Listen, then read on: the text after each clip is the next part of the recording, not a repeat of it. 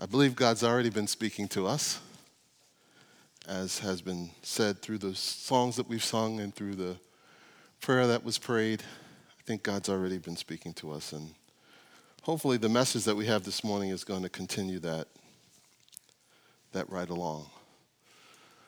Uh, this message this morning from Acts chapter 1 is uh, one that is, as, as, we, have said, is challenging, and it, it uh, boy, was a little intimidating. However, um, those of you that are in Word Partners and are, are Bible stu- learning how to study your Bible in various ways, um, as, as Pastor Merck said, it's, it's important, so important for us to, uh, um, to ask questions of the passage of Scripture that we're in, to, to look at the passage and to say, why is it there?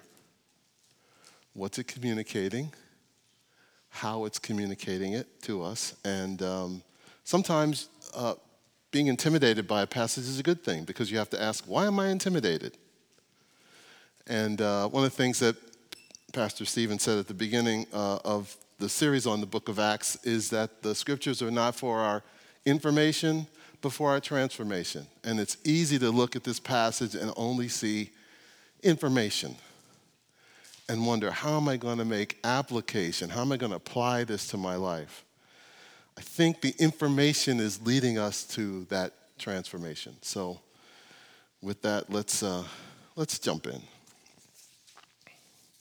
Um, Pastor Stephen said that uh, the big idea of the book of Acts is that no obstacle overcomes the Father's plan in establishing Christ's kingdom because the Spirit empowers Christians to proclaim Christ, or something like that. uh, so, uh, what's the obstacle? It seems that uh, the obstacle that Luke puts before us is this, this issue of Judas. And what do we do with Judas? It also, another obstacle is uh, the disciples were ready, so ready to get going. Um, not the way we would think.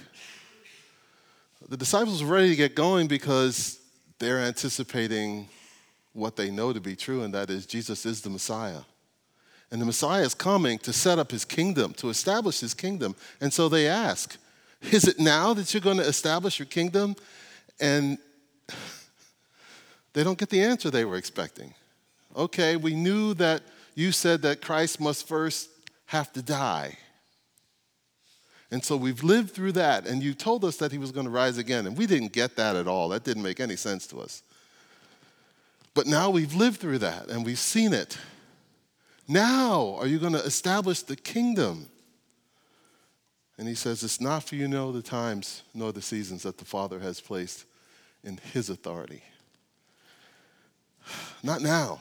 Instead, he tells them to go to Jerusalem and wait. Actually, he says, go to Jerusalem and wait and pray. And waiting and praying is probably the hardest thing that you can do, right? Waiting and praying for God to do what He's promised to do waiting and praying for God to do what He's promised to do. We're an impatient people, and the hard, one of the hardest things for us to do is wait. When it's time for us to get going, the hardest thing for us to do is wait. Wait on God to fulfill His promise. Um, I thought about, as I thought about this message, I thought about uh, bringing the one power tool that I own I have a power drill. Uh, so I had to bring, thought about bringing it to church and, and setting it up, and uh, because really this is the setup, this is the preparation, and uh, and then obviously plugging it in because until you plug it in, there is no power to do the job that needs to be done, as Pastor Stephen talked about in his intro. Like the toothbrush that won't work really well without power, without the power tool, without the drill that won't do the job without power. The work that God is calling his disciples now transitioning into apostles to do is a work of being his witnesses in Jerusalem and Judea and Samaria and to the ends of the earth. And that job cannot be done without power. And so, although the job is um, great and the laborers are few, and there's great urgency in getting the job done, there's family members and friends that want, we, we long to reach fellow Israelites, the disciples are, are faced with that they want to share the good news of Jesus about. And Jesus tells them to go to Jerusalem and wait and pray. One of the other fascinating things about this passage is, is, as I was thinking about it, is this is the last passage in the New Testament before the church begins. So, in many ways, it's the ending of some things, and the Acts chapter 2 is going to be the beginning of some significant things. The ending and the beginning. So, as I began to do what we do with in Word Partners, what we do when we study the Bible is I began to pour through the passage and ask my questions, and, and I came across two, uh, two things that really stood out to me. They're words that you won't necessarily see in your English Bible, uh, at least not in the same way as it is in the, in the Greek, in the original language, but it, it, it is there. There's two things that are necessary, two things that have to happen, two things that must happen. So sometimes the reason for waiting for the power to come on is that there are things that have to happen in preparation before the power comes on. I thought about Christmas time. And uh, some of the folks in our area, especially, uh, like to decorate their homes, and some people like to have more extravagant displays. And sometimes it takes hours, sometimes it takes weeks, sometimes it takes days and months for people to prepare for the time when they turn the power on and there's this huge, massive display at Christmas time when the power comes on. There's some things that have to be done in preparation for the power to come on for these disciples, soon to be apostles, those who are sent, to take the message. First of all, Jesus promised in Matthew chapter mm, 19, verse 30, and also Luke 22, verse 28, he, he said that uh, there would be a time when his kingdom would be established when these 12 disciples would sit on 12 thrones. Well, if that's going to happen, then we have to have 12. And we only have 11. Right? There's a problem. There's an obstacle, if you will, to the establishment of Christ's kingdom. God is doing some preparation, and uh, it's easy to get lost in all the detail of the preparation and, and not see what, what this passage is really, if I can say it this way, screaming at us. It's telling us the same thing in various ways. One is the fact that there's this word, it is necessary, that gets used twice in the passage. Um, the other is really this is a companion book. So the Gospel of Luke and the book of Acts are, are really one book in many ways. And what we saw in the Gospel of Luke is that God had a plan. It wasn't an accident that Jesus came. It wasn't an accident that he was mistreated, misunderstood, that he was taken by the chief priests and the elders and crucified. That wasn't an accident. In fact, Peter in the next chapter is going to say it was all according to the predetermined plan of God. The predetermined plan of God.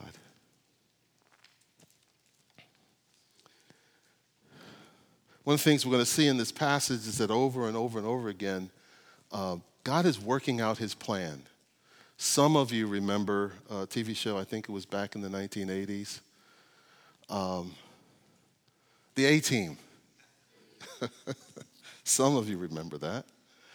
And uh, there was a uh, character who was the leader of the A Team, Hannibal Smith, Colonel Hannibal Smith, and he had a phrase that he used to say.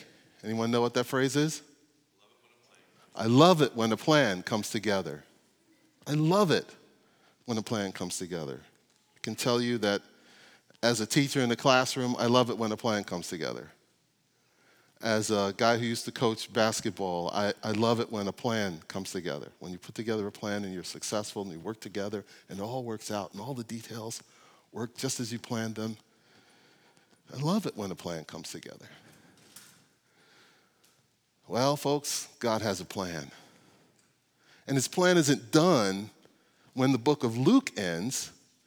His plan is still working as the book of Acts begins. And this section in, in Luke is about the outworking of God's plan. So let's jump in. Uh, I'm going to jump into verse uh, 14 sorry, 15. Let me get my passage. In those days, Peter stood up among the brothers. The company of persons was about 120. And, uh, and he said, Brothers, the scripture had to be fulfilled. There's that word. The scripture had to be fulfilled, which the Holy Spirit spoke beforehand by the mouth of David concerning Judas who became a guide to those who arrested Jesus. The scripture had to be fulfilled. So, what we saw in, in the Gospel of Luke is that what all the events that happened as Jesus goes from uh, Galilee to Jerusalem to the cross to the tomb to the resurrection, those things had to be fulfilled because they were part of God's plan. Judas was one that Jesus had informed them would be the betrayer. He calls him the son of perdition, the son of condemnation, the son of judgment. So Peter recognizes that although there were 12, now there are 11, the Old Testament scriptures really spoke about this and they had to be fulfilled. You see, David in Psalm 69 and Psalm 109, and they're quoted for us in this passage, are going to talk about the fact that there is one who, whose house is going to become desolate, his dwelling place is going to become empty, and there's not going to be anyone who's going to dwell in it. In fact, David, the psalmist in Psalm 109, verse 8 says, Let another take his office. The plan had to be fulfilled. This isn't an accident. It looks like an obstacle, but really it's part of the outworking of God's plan. He was numbered among us and was allotted his share in the ministry they had a ministry together.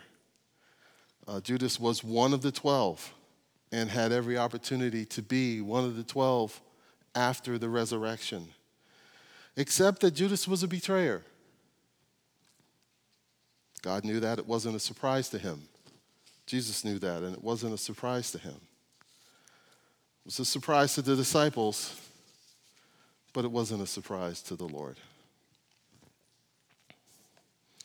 Then there's this little parenthetical section here where um, verses 17, uh, verses uh, 18 and 19.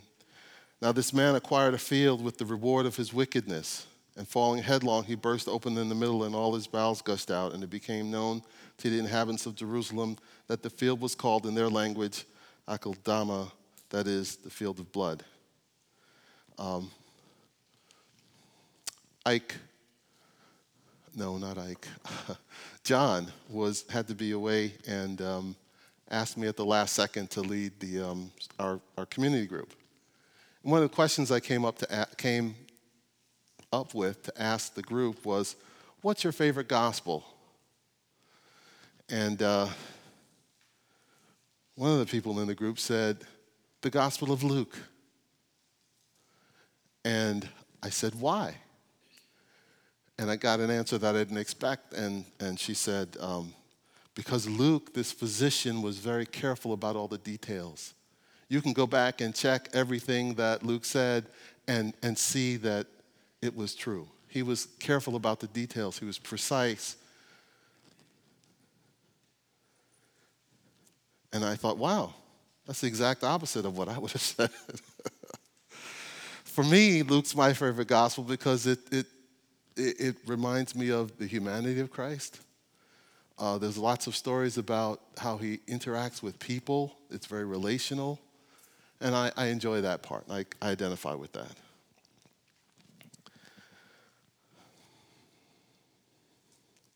Here in, in this section, verses 18 and 19, we have a, a, a, an event that's described by Luke that's different than what we have in Matthew. So you come to a passage and you find a problem. It doesn't seem to fit with what we've read before in the Gospel of Matthew. In Matthew, it says that Luke that uh, Judas hung himself. Here it says that he fell and burst, burst open in the, in, in the middle, that is in the middle of his body, and his bowels gushed out. Uh, that's different. And there's ways to, to make sense of that. It could be that both, both were true. He hung himself, and then at some point he fell and his bowels gushed out. The, the important thing I think that Luke wants us to know is that because of this, this field was called the field of blood.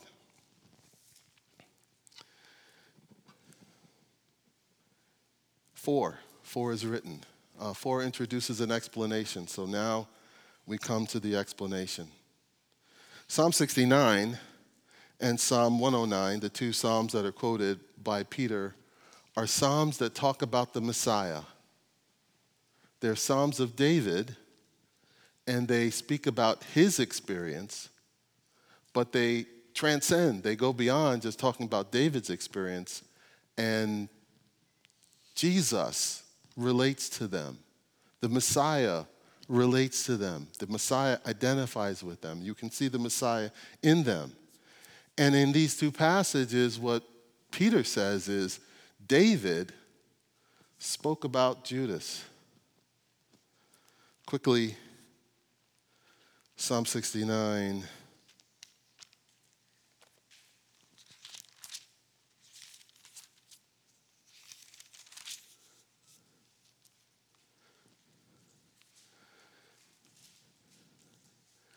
It's a, an interesting psalm. It's one of the imprecatory psalms. An imprecatory psalm is a psalm where, where um, David, in this case, is praying to God and he's asking God to bring down judgment on his enemies. He's praying to God and he's asking God to, to, to do, to bring his judgment.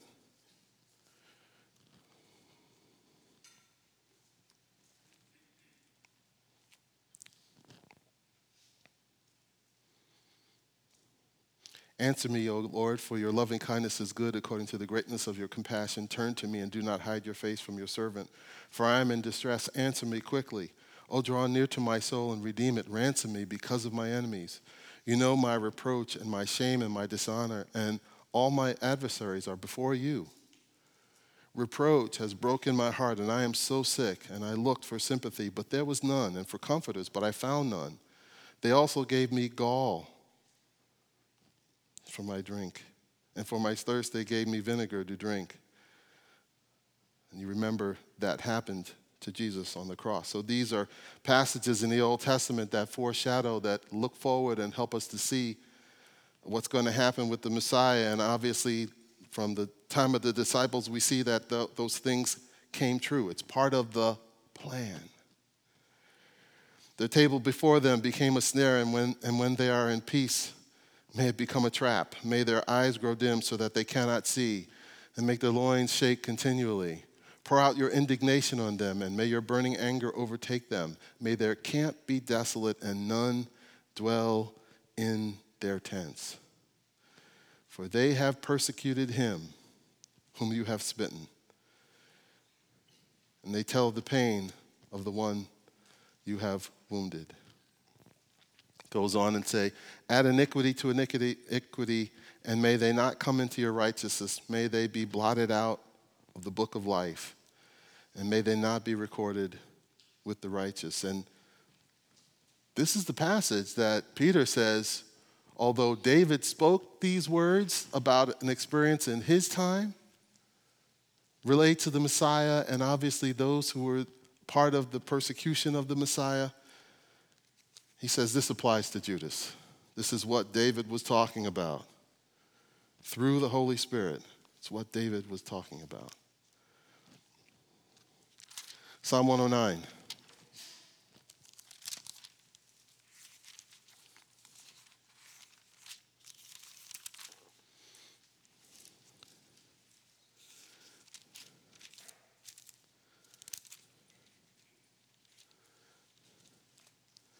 O God of my praise, do not be silent, for they have opened the wicked and deceitful mouth against me. They have spoken against me with a lying tongue. They have surrounded me with words of hatred and fought against me without a cause. In return for my love, they act as my accusers. But I am in prayer. Thus they have repaid me evil for good and hatred for love. Appoint a wicked man over him and let him and let an accursed an accuser stand at his right hand. And when he is judged, let him come forth guilty, and let his prayer become sin. Let his days be few. Let another take his office. That's the passage that Peter relates to. And he says, Let his days be few and let another take his office. These are words that describe um, judgment, cursing, being cut off from God's people, being cut off from the blessings of God, um, being taken out of the book of life, not being counted among the righteous. Uh, I think the reason for this description of what happened with Judas and his death really relates to a fulfillment of, of these passages that talk about the judgment and the awful things that can happen when you're an enemy of God.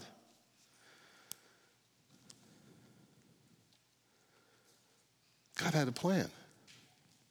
And from the beginning, God was working out his plan. They didn't know it, but now they come to recognize it. So, two things have to happen. Number one, he has to be taken out of the number of 12. He has disqualified himself. Uh, this is an apostolic succession. In other words, it's not that all the apostles have to be replaced. When James dies later on, he's not replaced. The issue here is that Judas has disqualified himself from his office. The word office is used, and it's the word, it's the same word that we use to talk about uh, a pastor. It's the word episkopos. It is the overseer, the person who cares for the flock. Um, his office, his role, his responsibility has been taken away, and someone else is supposed to get it. That has to happen. Before the power can be turned on, these things have to happen because it's a part of God's plan. In the meantime, pray and wait.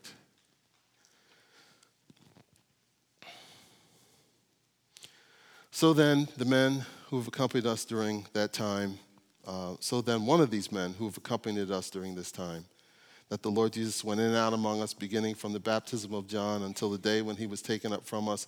One of these men must become with us a witness to his resurrection. Some translations have, have the, the word must or have to or it's necessary here at the end of verse 22. Others have it in, at the beginning of verse 21. Therefore, it's necessary for one of these men who've accompanied us who've seen all these things and been a witness to all these things, one of these men must become a witness with us of his resurrection. These things are necessary Judas has to be taken out of the way, and then secondly, he has to be replaced. There's qualifications for this office, for this special place. Um, they have to have been uh, among the disciples from the time of John's baptism until the day of Jesus' ascension. And most importantly, he has to become a, he has to be a witness to the resurrection. And it says that they put forward two, two people. Don't know if these are the only two people, but as this group of 120 were gathered together, they decided on these two men Joseph, called Barsabbas, who was also called Justus, and Matthias. And they prayed. And they said, Lord, you know the hearts of all. Show which one of these, of these, of these two you have chosen to take the place uh, in this ministry and apostleship from which Judas has turned aside to go to his own place. I said that there are many ways in which this, this passage is, is screaming the same thing. Um, Lord, you know the hearts of all. They have this, they have this process of selecting someone, and um, they identified these two men. I don't know how they identified them, but they identified these two men, and, and they come to the Lord and they say, Lord, you know the hearts of all men. They're trusting in the sovereignty of God, the fact that He's in control and that He knows men's hearts. He knew about Judas's heart, He knew about Peter's heart, He knew about every single one of His disciples' hearts. And He chose them. And in this place, they ask for the Lord to be the one who not only has selected all these other 11 disciples, now apostles, but that the Lord would be the one who would select this one. And these are Old Testament saints. These are Old Testament believers. These are Jewish people. Luke is a Gentile, and he's writing, he's a companion of Paul, but these are Jewish people, and their lives are, are saturated with all the Old Testament scriptures. And in the Old Testament, um, one of the ways to determine the will of God was to cast lots. And so they cast lots. And the lot fell upon Matthias, and he was numbered with the 11 apostles. This is the last reference in the New Testament to casting lots as a means of determining God's will. Why? Because the Holy Spirit's coming. And He's going to be the one to provide guidance for God's people. He's going to be the one to give direction. And there's not going to be a need for the casting of lots anymore. Um, there are a number of passages in the Old Testament that talk about the casting of lots. Proverbs 16 and verse 33 says that the lot is cast in the lap, but the decision is of the Lord. God is sovereign, even in these random things like casting of lots, where it seems like chance, where it seems like, you know, what, what is this? How does this really determine the future? It doesn't make sense from a human logical perspective that throwing some stones or having some sticks or however they did the casting of lots, that this would be the way of determining God's will, but the scripture says that this was the way that God's will was determined often in the Old Testament. God's in control. It's His plan. And we as God's people have to love it when a plan comes together.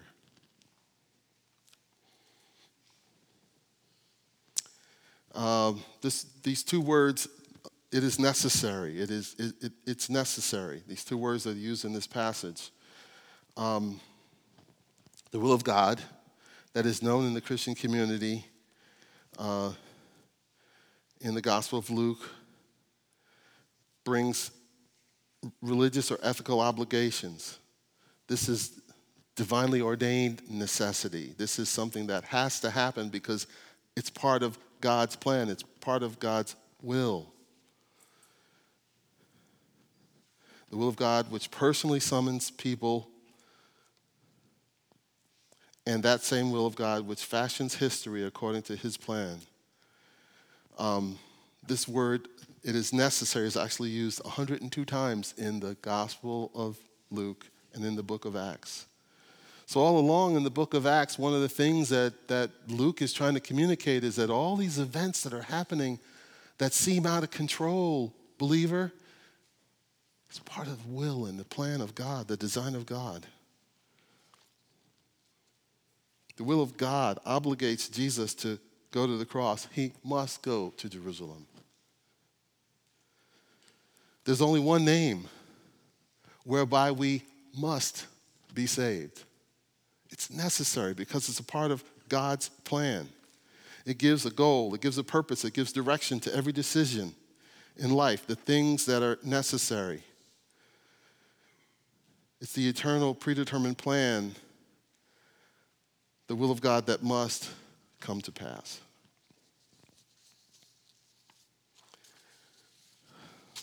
Something else that relates to the, the plan of God. They have to go to Jerusalem and they have to pray and they have to wait.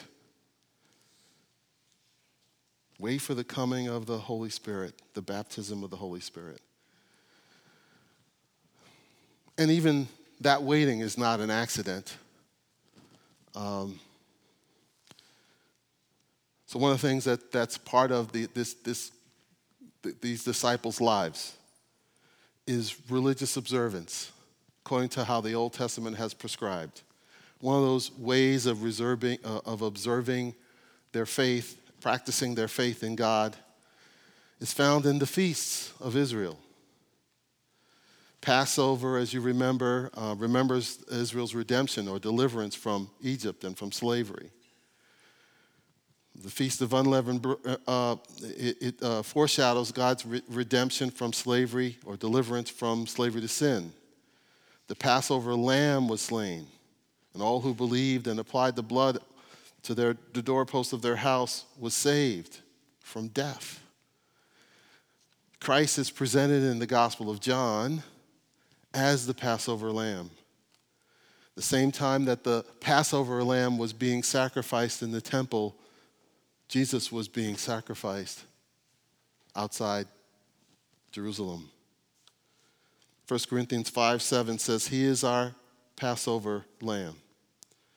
And all who trust in that blood also will be saved.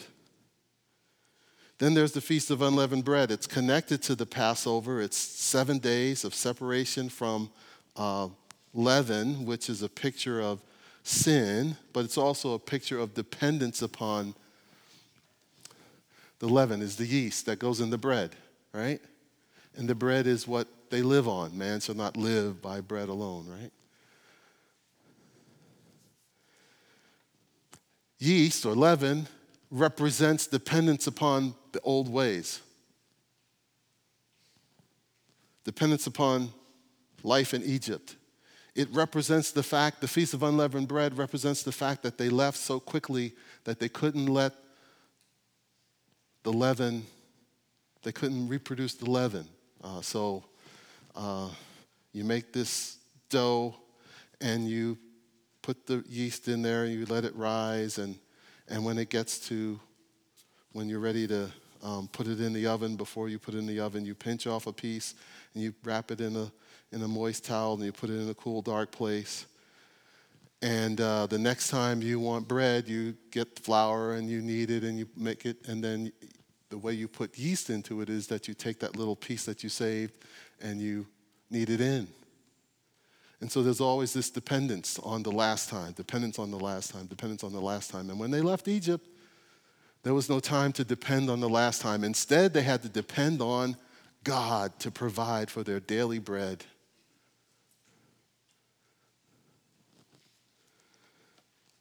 That's what the Feast of Unleavened Bread is about.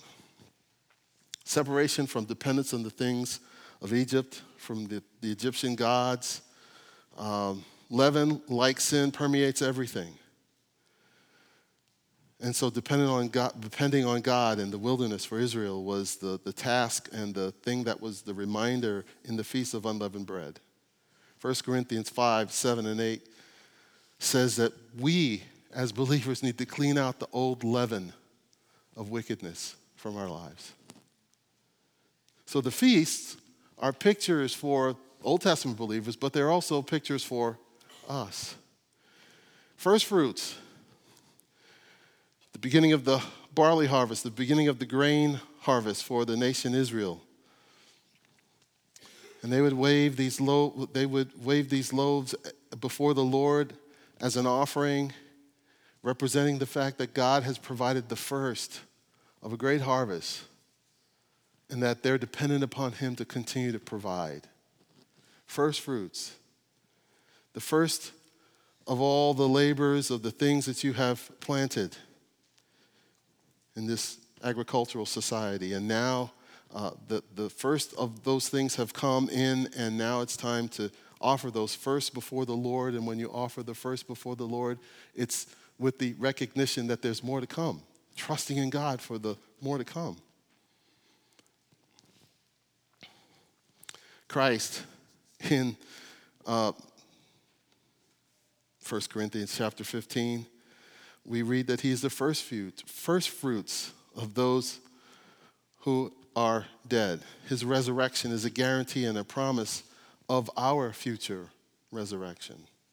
That first resurrection of Jesus Christ is a picture and a representation of the promise that we have of a resurrection. And then the day of Pentecost.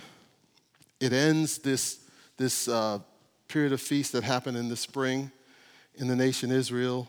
Um, it is the conclusion of those spring festivals. They all relate to Israel. All these feasts relate to Israel. Um,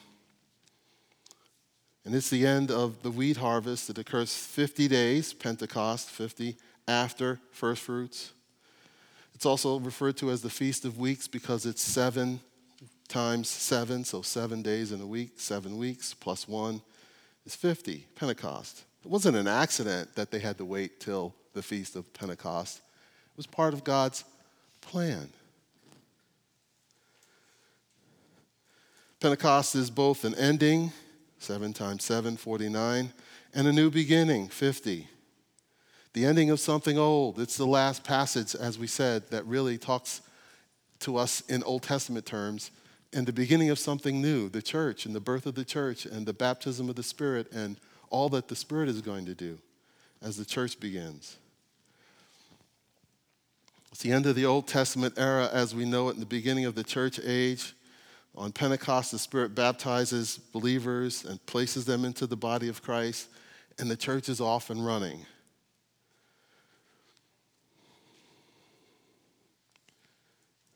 In this baptism, two major things happen Jews and Gentiles, and the major separation between these two groups is done away with. Um, men and women, if you go to the temple, there were two places of division. One was where the Gentiles could come if they were believers in God, and where the Jews could come if they were believers in God. And there was a separation between them. There was also a separation between men and women. And in the baptism of the Spirit, all are one. They're brought together. They have the same access to God the Father through this baptism of the Spirit. And now the disciples go out as apostles, sent ones, to preach and proclaim this message. So these biblical feasts are God given lessons. They're divinely inspired rituals that help the people of God, Israel, to remember God, God's great works in the past and look forward, they foreshadow future promises.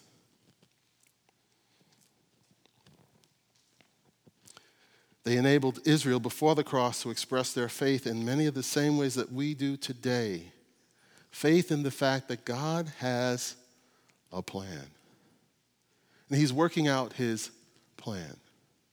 We don't understand what the plan is all the time, but we can trust Him that he knows what he's doing. Bill, this morning, as he prayed, talked about Jeremiah and the grief that he was experiencing and the suffering that he was going through. How encouraging is it to know that God has a plan? We may not know what that plan is. We may not understand what's going on. Think about the grief and the loss that the disciples experienced on those three days when Jesus was in the tomb. But God had a plan.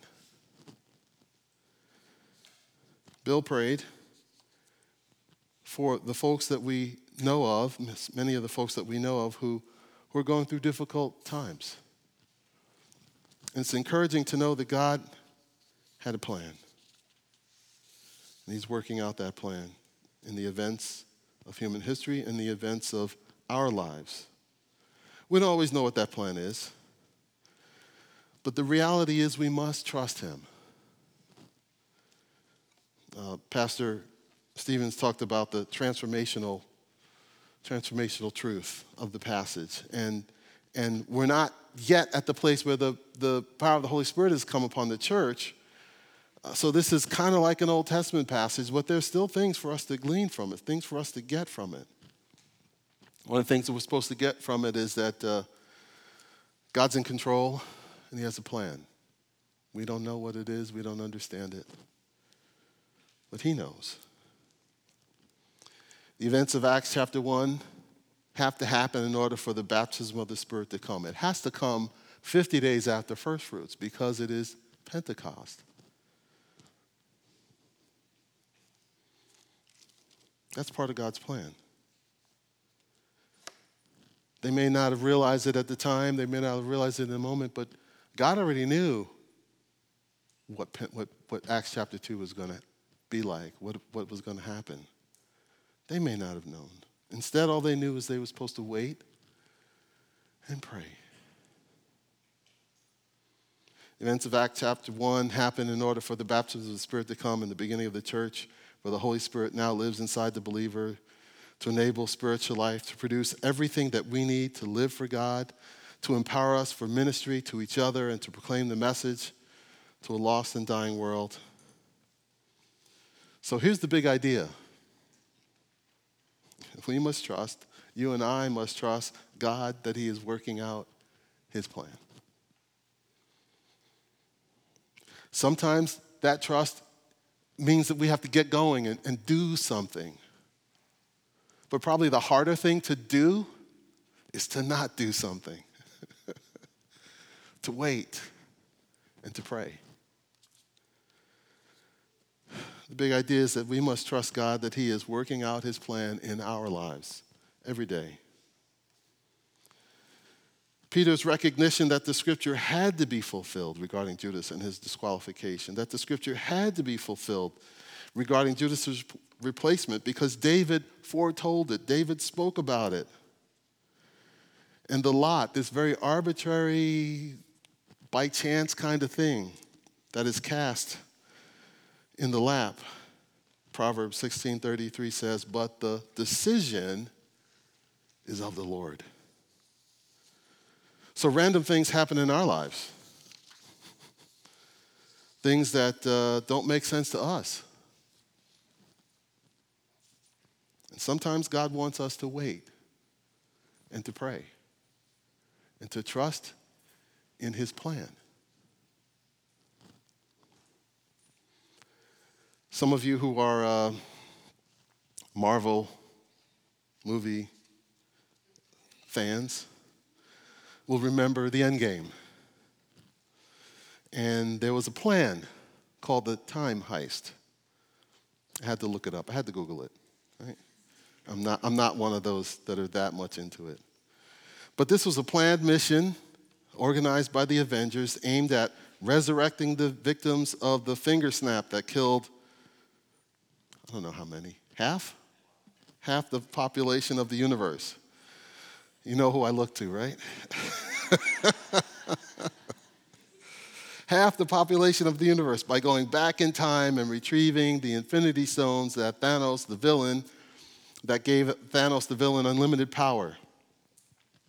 They went back in time to alternate timelines to retrieve the stones, resulting in the final battle against Thanos and his army. End, the whole movie is about the working out of that plan. And obviously, we love it when a plan comes together, right? In some ways, the literature and the movies and the things that entertain us are pictures of the, the longing that God has placed on our heart, the reality that God's placed in our hearts, because we're a part of His plan, whether we know it or not. Whether we realize it or not, we're a part of His plan, and He's working out His plan. And so Jeremiah can say, You afflicted me. You're against me. You caused this great grief to happen to me. I feel like you're my enemy, not my friend. It doesn't make sense to me. And we can look back and read the book of Jeremiah and see that God had a plan. People of God, in every time, are faced with circumstances and obstacles where it would be easy to doubt God and His plan, to not trust Him and His goodness and His control, His sovereignty over the affairs of men and over the affairs of our particular lives. What God is calling us to do in, in, in application of what we read in Acts chapter 1 is trust that God has a plan and He's working out His plan. And sometimes trusting Him doesn't mean doing something great, sometimes it means waiting for God to do something great. Praying and waiting for God to do what He's promised He will do. Sometimes that takes a long time, especially for people who are so impatient.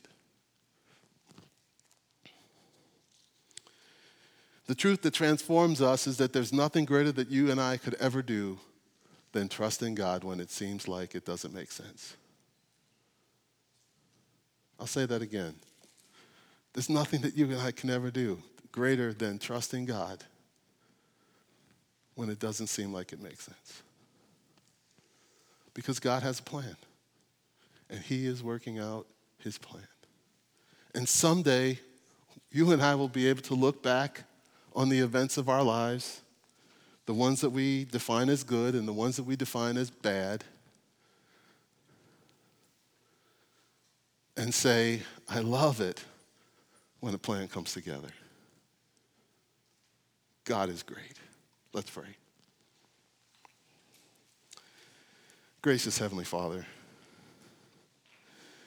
we're thankful for the good times and the bad, for the trials and the triumphs. We're thankful that you are in control and that we're not. And yet, sometimes it's easy to forget and to think that, uh, that, that things are out of control and you don't know what you're doing. But nothing could be further from the truth. You are working out your plan in your will, in your way. Help us to trust you, to place our faith in you in the day to day details of our lives, in the good times and the bad. We pray these things in Jesus' name. Amen.